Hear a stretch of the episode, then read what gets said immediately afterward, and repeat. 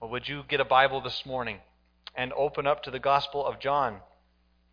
John chapter 12. We're going to be beginning in verse 30, uh, not 30, 20 today. And as you get there, um, many of you are aware of some of the crazy things that have happened this past week in our country.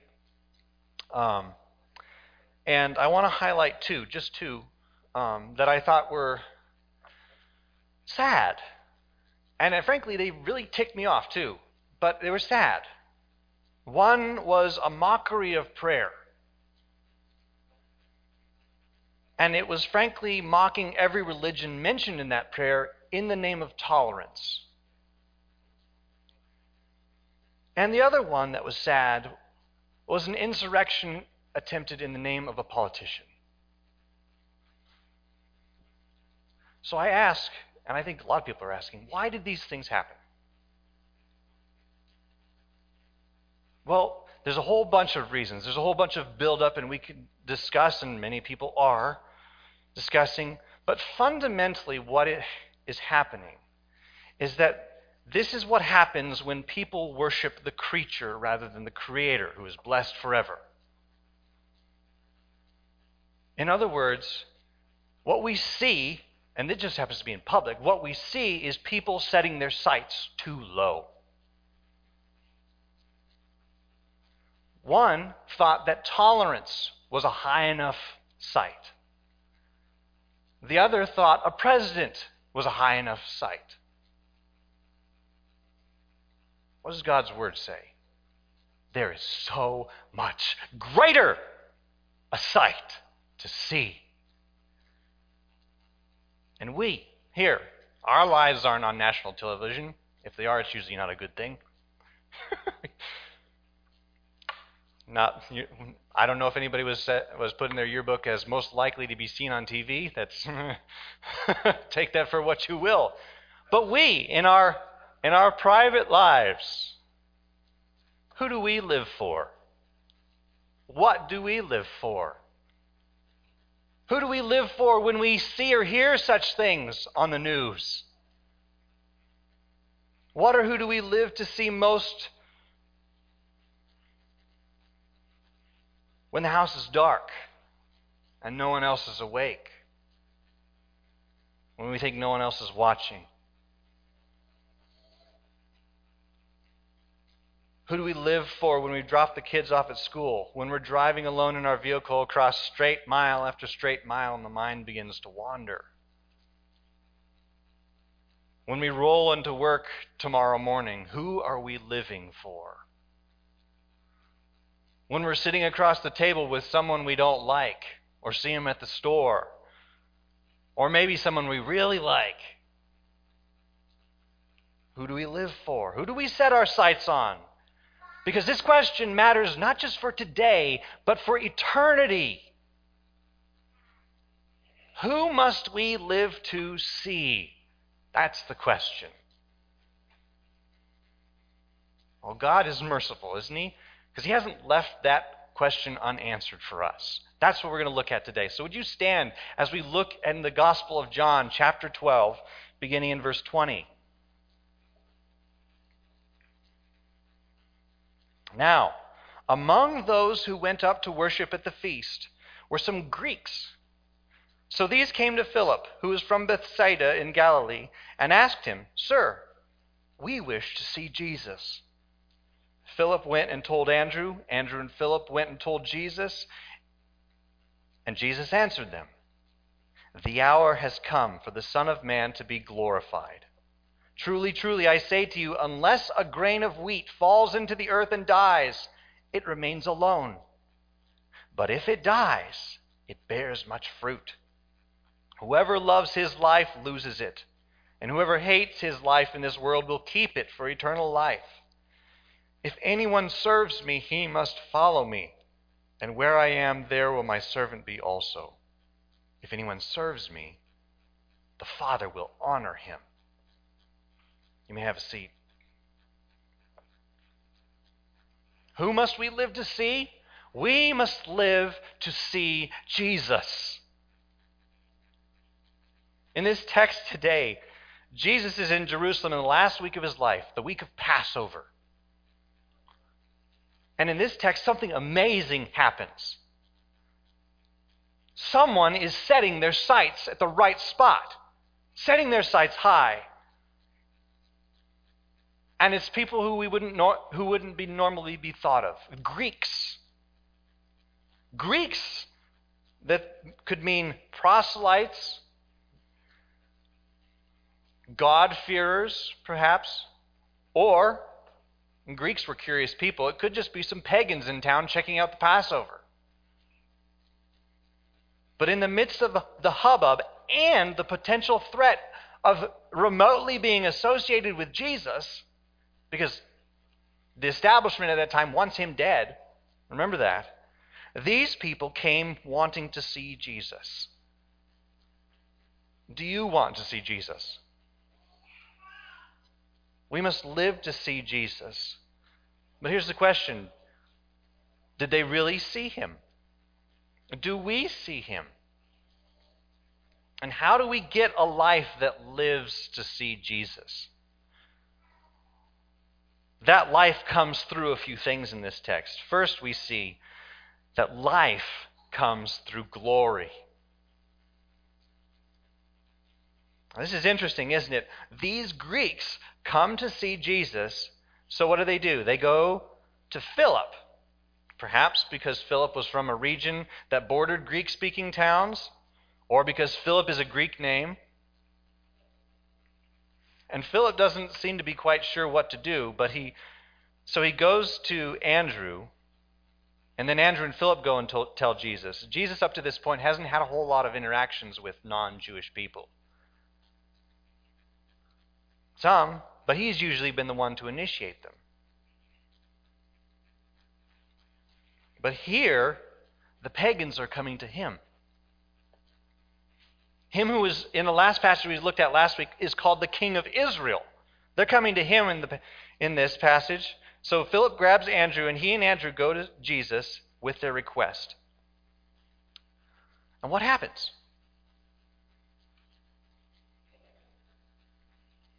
We're never told if the Greeks ever see Jesus. Are we? Because Jesus answers them, and presumably that's both, that's at least Philip and Andrew, maybe the Greeks with them. But we're also not told that Jesus refused to see them, and that's important. What are we told instead? First, that there is an hour for glory. 20, verse 23. And Jesus answered them, The hour has come for the Son of Man to be glorified. And this is why this is so important that these Greeks show up because they, however, in God's providence, that is the signal that Jesus' hour has come. There's been threads building up in Jesus' life and ministry, and it all ties into what's called into what Jesus calls this hour.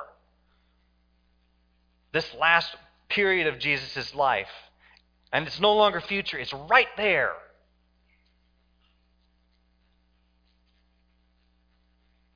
It's like that final quarter in the state or national championship. It's the hour for glory. But whose glory? Second, there is a man for glory. Because Jesus says, The hour has come for the Son of Man to be lifted up. That's interesting that he uses that. He doesn't always use that in this gospel. We've looked at this a couple times. But this comes, again, should just jog our memories from Daniel chapter 7, where one like a son of man would be given. It says, dominion and glory and a kingdom that all peoples, nations, and languages should serve him. His dominion is an everlasting dominion which shall not pass away, and his kingdom one that shall not be destroyed. And Jesus uses the title Son of Man here because not just Jews are wanting to see him, but people from the nations, like that prophecy says, are coming to see him too. Jesus, this Son of Man, is not just for the Jews. He's for the whole world. And that's great news for us because I don't think there's a single one of us here this morning that's, a, that's Jewish.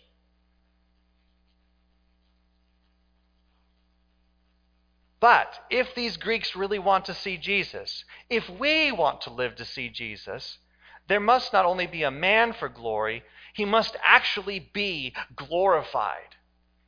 Thirdly, there must be glory for glory. The hour has come for the Son of Man, verse 23 says, to be glorified. Now, you might intuitively know what that means, having been in church for a long time, but what does it mean what is glory? At least in worldly terms, sometimes it means success or a magnificent achievement. But again, God's word calls us to look higher, to look to Him. What are some of the ways that God talks about glory in His word? Psalm 19 says, The heavens declare the glory of God. It's the kind of thing that takes our breath away when we look up the night sky, and it's the kind of thing that takes our breath away when we see, as Isaiah did, where he says, I saw the Lord sitting upon a throne, high and lifted up, and the train of his robe filled the temple. And the burning angels crying out to one another, Holy, holy, holy is the Lord of hosts. The whole earth is full of his glory. What is glory? Glory is about God being God. And Jesus is the Son of Man who is the Son of God. All of his perfection, all of his attributes, every awesome thought that we can have about God, that is encapsulated by the term glory. And Jesus is about to be glorified. So, what does that mean? What does it mean that God the Son of God, is about to be glorified. It means that God's about to be seen for who he really is. It means that God's intentions are about to be realized and seen. It means that God is going to be worshiped as God. And Jesus says the hour has come for him to be glorified.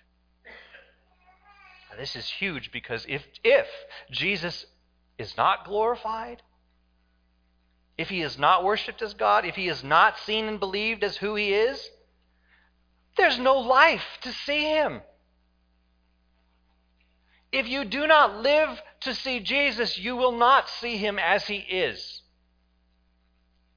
Life comes through glory. We must live to see Jesus. So, how do we get a life that lives to see Jesus? That leads to the great question we haven't answered yet. Jesus says that he's going to be glorified, but how? How is he going to be glorified? Did God in the flesh come into the city of Jerusalem and call fire down from heaven on top of the Holy of Holies in the temple and then become glorified? Did he start a coup against the Romans so that they fell at his feet and, surrender, and surrendering their weapons? Is that how he was glorified? How was Jesus glorified?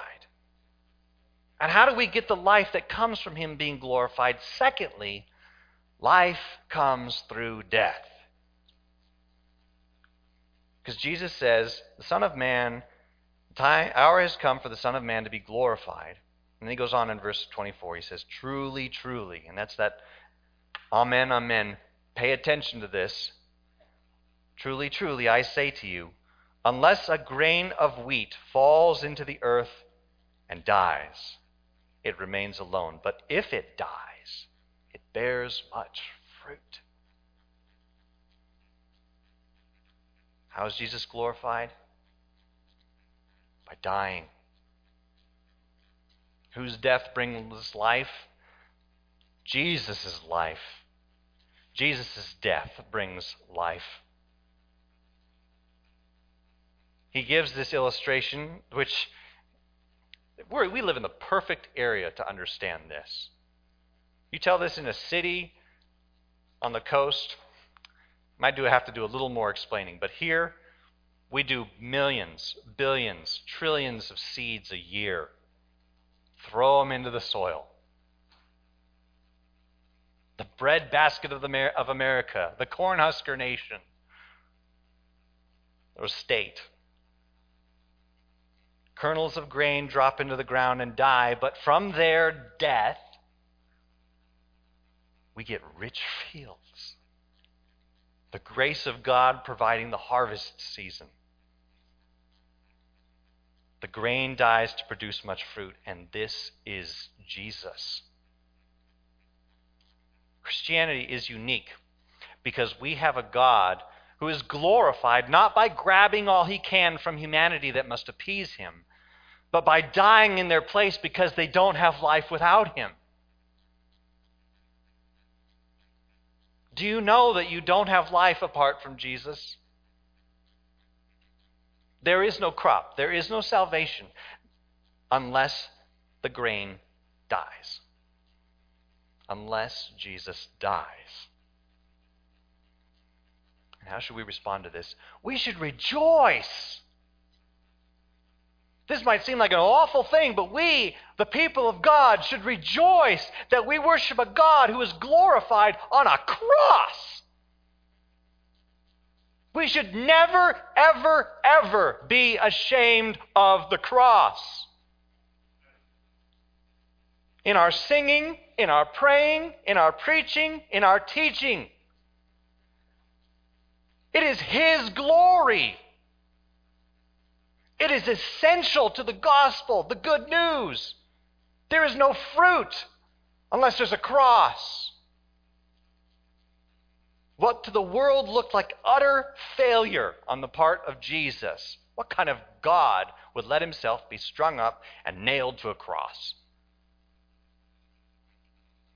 That's utter failure in the eyes of the world. But in the eyes of God, it's the utter victory that we can bank our lives on. Hebrews 2, verse 9 says it this way but we see him who for a little while was made lower than the angels, namely Jesus, crowned with glory and honor because of the suffering of death, so that by the grace of God he might taste death for everyone. And then verse 10 it says, For it was fitting that he, for whom and by whom all things exist, in bringing many sons to glory. That's the fruit part should make the founder of their salvation perfect through suffering. What a cost for Jesus. Let's not ever get over this of how much God had to humble himself to suffer and die to take away his wrath upon us, to take our sins from us, to take our condemnation from us, to take Satan's ground for accusing us from us. God humbling himself so that rebellious sinners against him, the Bible calls us enemies of God apart from the salvation of Jesus Christ. That rebellious sinners will be granted not death, but life. His righteousness. But be adopted as sons and daughters of the living God forever, and that we would receive fruit. We would be the fruit. We would receive joy and blessing, eternal life forever, set free from all that enslaves us. Life comes through death. This is how he's glorified. The love of God. Think about what happened and what you see at the cross. The love of God, the mercy of God the justice of God, the promises of God, the plan of God, the life of God, the holiness of God, the victory of God. And so much more is displayed right at that moment in the grain falling into the soil, the death of the Son of God. And this is how we must live to see Jesus. The Apostle Peter said very plainly in the book of Acts there is salvation in no one else. For there is no other name under heaven given among men by which we must be saved. Life comes through death.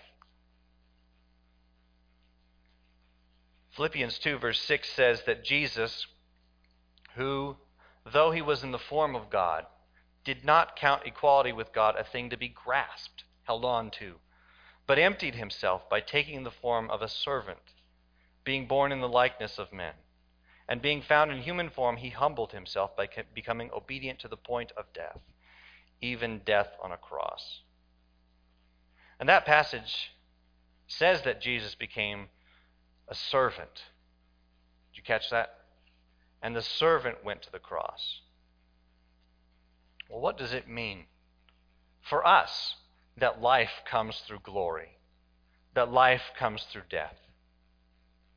If we would live to see Jesus, finally we need to see that life comes through service. As Jesus goes on in verse 25 and he says, Whoever loves his life loses it, and whoever hates his life in this world will keep it for eternal life. If anyone serves me, he must follow me, and where I am, there will my servant be also. If anyone serves me, the Father will honor him. See, when we are rescued by Jesus, by his glory, his death, and his service, our trusting him makes us servants too. You look across the Bible, the people of God always, almost always refer to themselves as Paul, a servant of Christ Jesus, Jude, a servant of Jesus, James, servant of Jesus, over and over and over again. So here's the question what does a servant do? Well, from this text, we see that a servant of Jesus dies as well. He continues the, from the illustration of the grain falling into the ground to whoever loses, whoever loves his life loses it. And whoever hates his life in this world will keep it for eternal life. As Linda mentioned, Jesus is our example. Life comes through service. And service to Jesus means we must die to ourselves to live to see Jesus. Here's a question Why does it say that, of all things it could say about service to Jesus? Why does it say we must die to ourselves to live to see Jesus? I really struggled with this text today. Someone asked me, "How you doing?" And I said, "It's really hard to practice what you preach." Why does it say this? Because we are consumed with us. We think about us almost from the moment we wake up to when we go to sleep.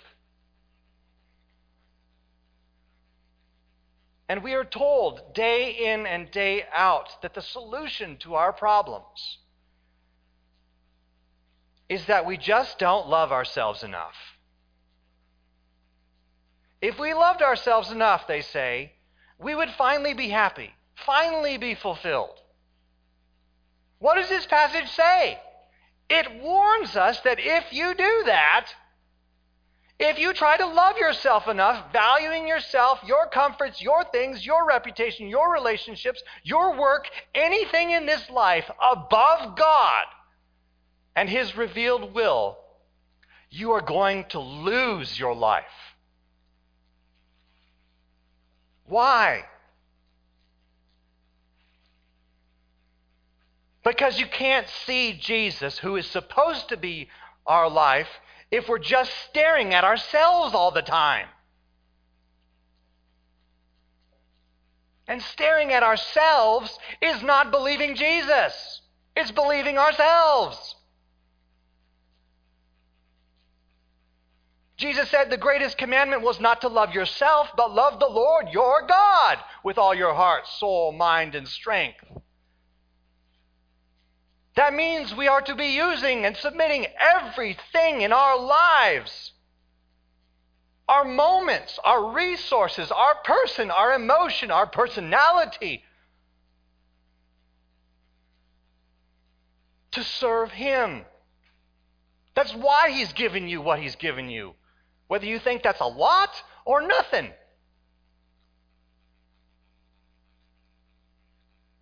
Now, this doesn't mean that we just let ourselves go to waste. It definitely doesn't mean we should all consider suicide. No. God wants life for his image bearers.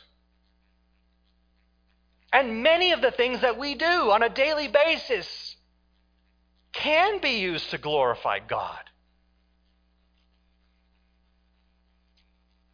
But have they taken the place of God's service to you?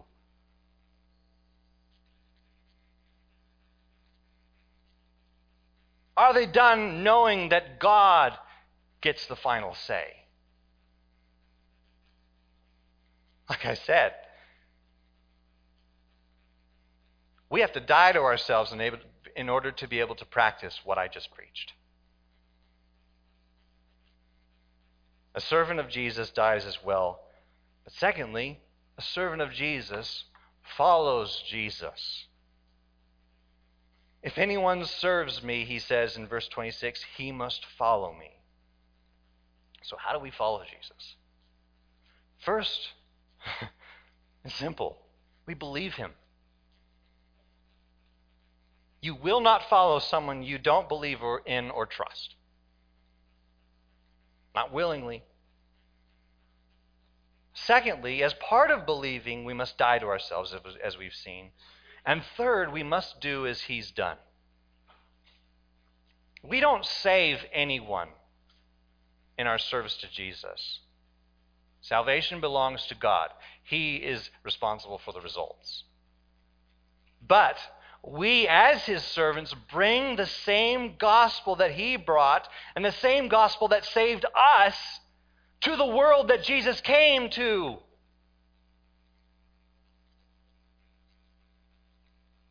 We also might say, well, Jesus isn't physically here. How do I serve him? One pastor I read pointed out to, pointed to Matthew chapter 25, verse 40, where the king will answer them, Truly, as I, I say to you, as you did it to one of the least of these, my brothers, you did it to me. How do we serve Jesus when he's not physically here? We care for his church. We're also to care for the vulnerable, the poor, the widow, the orphan, the immigrant, the single mom.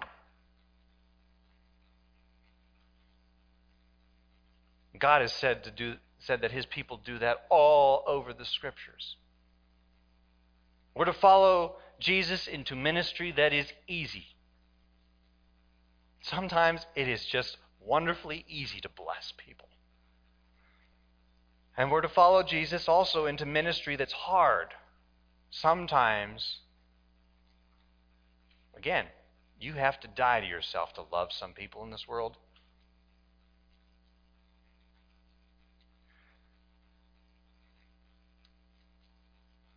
A servant of Jesus follows Jesus wherever he goes.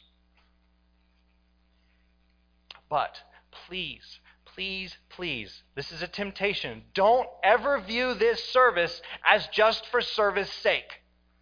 Christianity is not stoicism, it's not pragmatism, it's not a grin and bear it just because.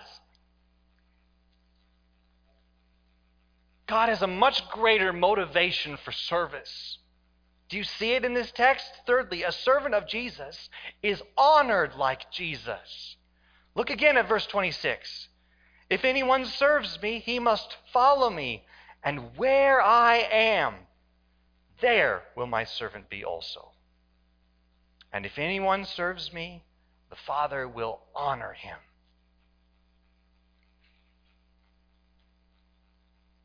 How are we honored like Jesus? Well, first, we see that the servant of Jesus is guaranteed to be with Jesus. There is no better place for us to be, church, than to be with Jesus. That's our hope. And Jesus says that if we serve him, following him, we will be where he is. And we are to understand that in two ways. First, Jesus' promise, I will never leave you nor forsake you. He is always with us. and we are always with him by faith. But secondly, and we'll get to this later on, but you know it, he is preparing a place for us to dwell with him forever. That's what he's gone to do. The book of Revelation describes this new place as a new Jerusalem, a new heavens, a new earth, where sin and sorrow will be no more. And he tells us if you follow me, that's where you're going, because that's where I am.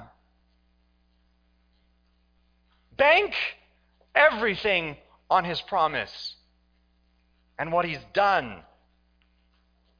And he also says, If anyone serves me, the Father will honor him. Stephen Covey has a maxim. He says, Live with the end in mind.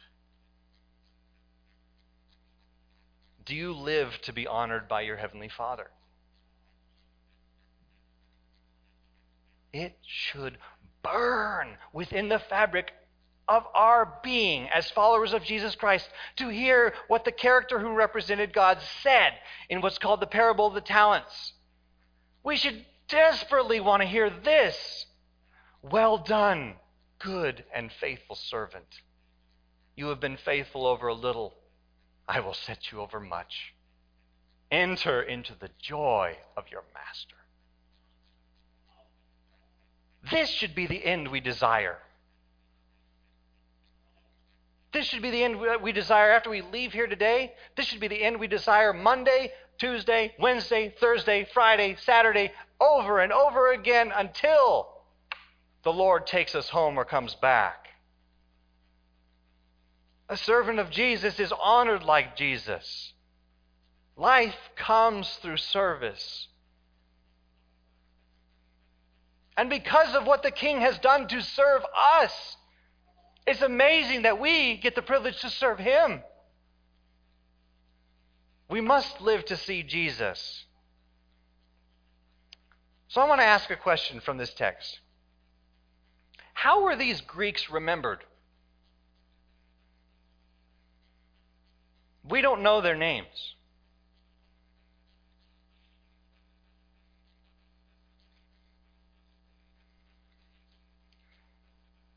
But they were not remembered for praying in the name of intolerance masquerading as tolerance. They were not remembered for sitting in the Speaker of the House's office. They are remembered across the world, the world, over thousands of years. They are remembered as those who came and said, Sir, we wish to see Jesus. And if they didn't see him immediately then, they certainly saw him for who he was when he was glorified. Who do you live for? Who do I live for?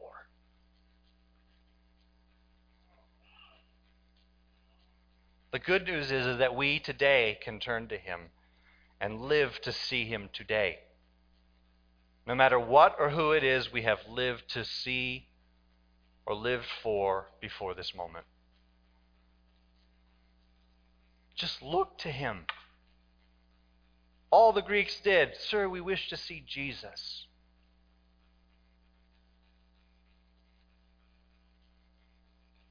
You think that's the kind of prayer that God would answer? God, I want to see Jesus. You think he'd say no?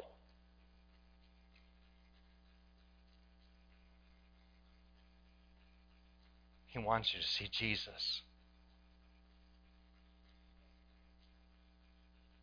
We must live to see Jesus. So, would you pray with me? Heavenly Father, we want to see Jesus. We want to see Jesus when the world just starts spinning in ways that we never thought it would. We want to see Jesus when we've failed. To know that there is hope to get back up and keep running the race. We want to see Jesus.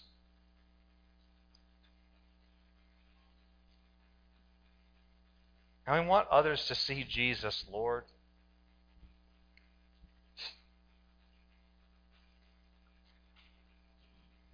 And you know what that requires.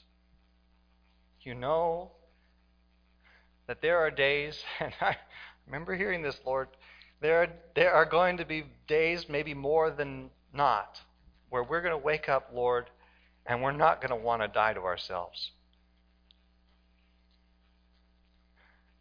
But I pray, Lord, that we would pray in that moment God, I don't want to die to myself, so I need your help to die today so that I can live for you.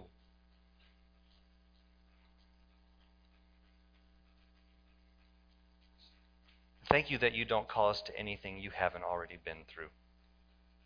And you went through the worst of it. And you receive the best of it. Praise you, Lord. Praise you that we follow a God who has done believable things. Oh Lord, shape us to be more like Jesus as we see him. We pray these things in Jesus' name. Amen.